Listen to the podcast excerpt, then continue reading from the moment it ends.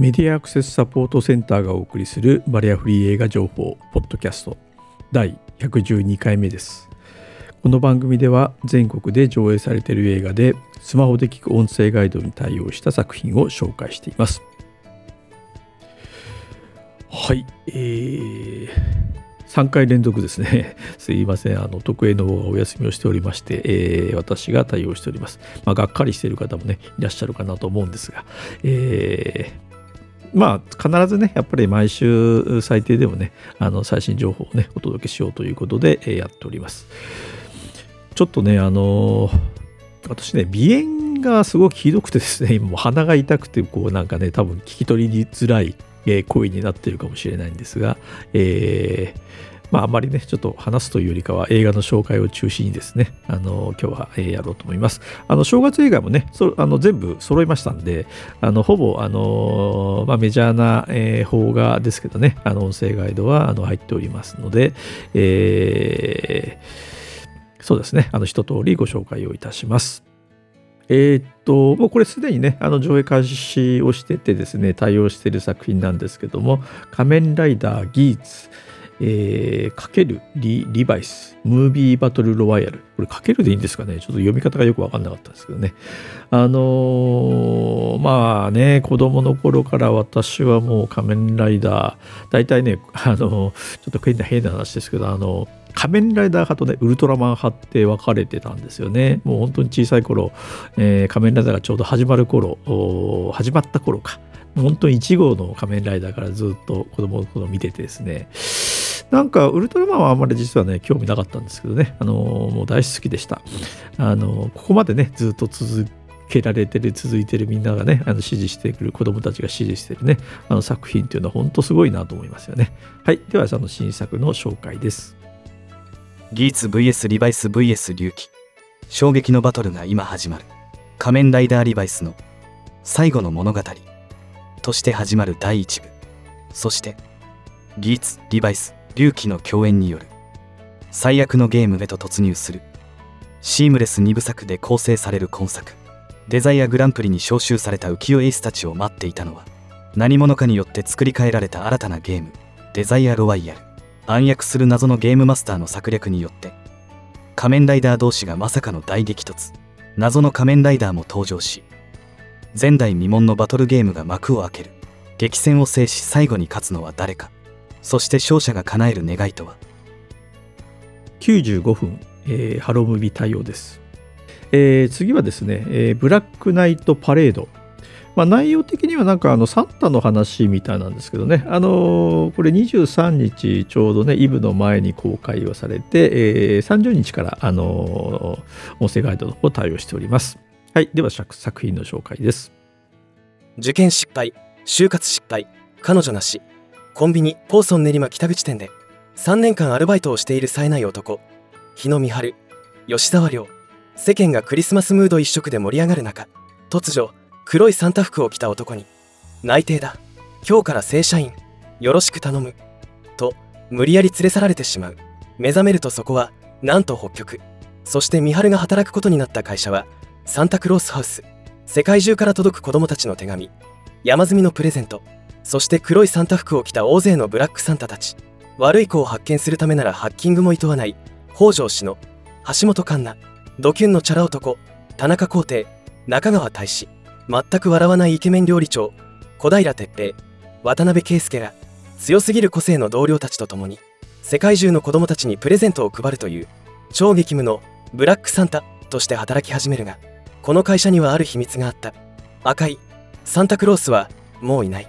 クリスマス滅亡を目論む怪しい影そして突如として訪れるクリスマス存続の危機三春たちはクリスマスの夜に世界中の子供たちへ幸せを届けることができるのか108分ハロームビー対応です。次はですね、えー、鏡の古城ですね。これなんかすごく人気があるみたいですね。ちょっと私、あの、原作とか含めて全くあのまあ、アンテナ張ってないのが悪いんですけどね、あの知らないかったんですけども、あのまあ、ユーザーの方からね、あのいつから対応するんだみたいなのが、あのメッセージが来たりとかね、えー、なかなかその対応日のあの告知をですね、えー、すぐできればいいんですけどなかなかねその配給さんの都合とかいろいろあってなかなかできなかったんですけどもこれはあの23日から公開をされてて、えー、30日ですねあの対応をしています。学校での居場所をなくし部屋に閉じこもっていた中学生。心。ある日突然部屋の鏡が光り出し吸い込まれるように中に入ると。そこにはおとぎ話に出てくるようなお城と水知らずの中学生6人がさらに狼様と呼ばれる狼のお面をかぶった女の子が現れ城に隠された鍵を見つければどんな願いでも叶えてやろうと告げる。期限は約1年間。戸惑いつつも鍵を探しながら共に過ごすうち。7人には一つの共通点があることがわかる。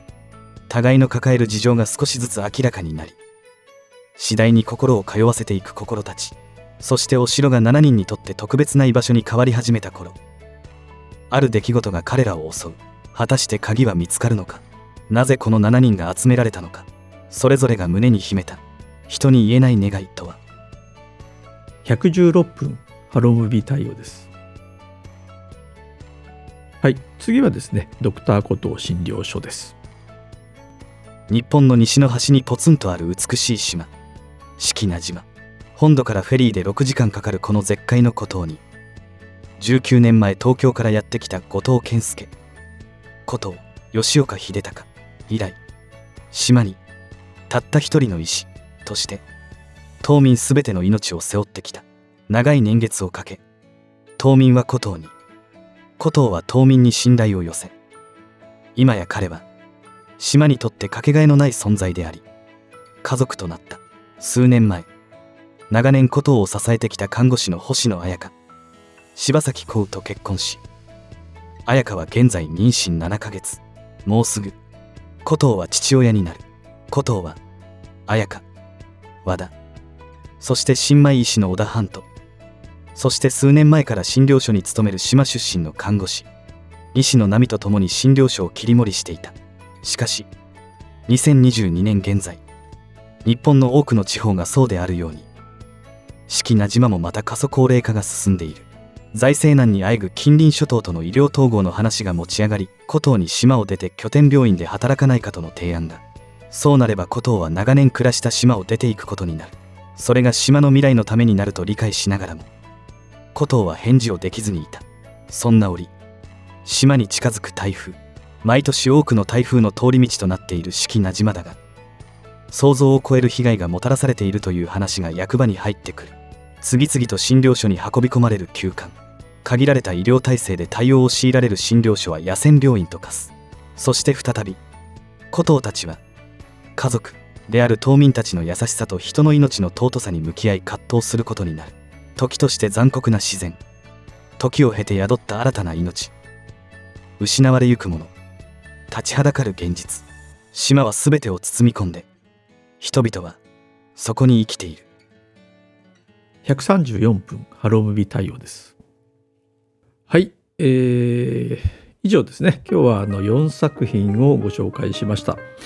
あのーほぼですね、あの、シネコンでかかるような邦画は、えー、音声ガイド対応になっておりますので、まあ、あの、何を見ようかなっていうね、まあ、昔は本当に考えられなかったことが、えー、実現してまして、あの、シネコンでかかる映画、何を見ようかなと、えー、選択肢に迷うという、あの、嬉しい状況にはなっております。まあ来年の課題としてはですね、やっぱり洋画なんですよね。まあ今年の課題でもあったんですけど、なかなかですね、えー、まあ突破しなきゃならない、えー、ハードルがあったりするんですけどね、なんとか来年には、あの、洋画もね、あの、対応できればな、なんて思っております。はい、それでは、あの、今年、えー、これ最後のポッドキャストでした。えー、皆様、良いお年をお迎えください。えー、また来年よろしくお願いいたします。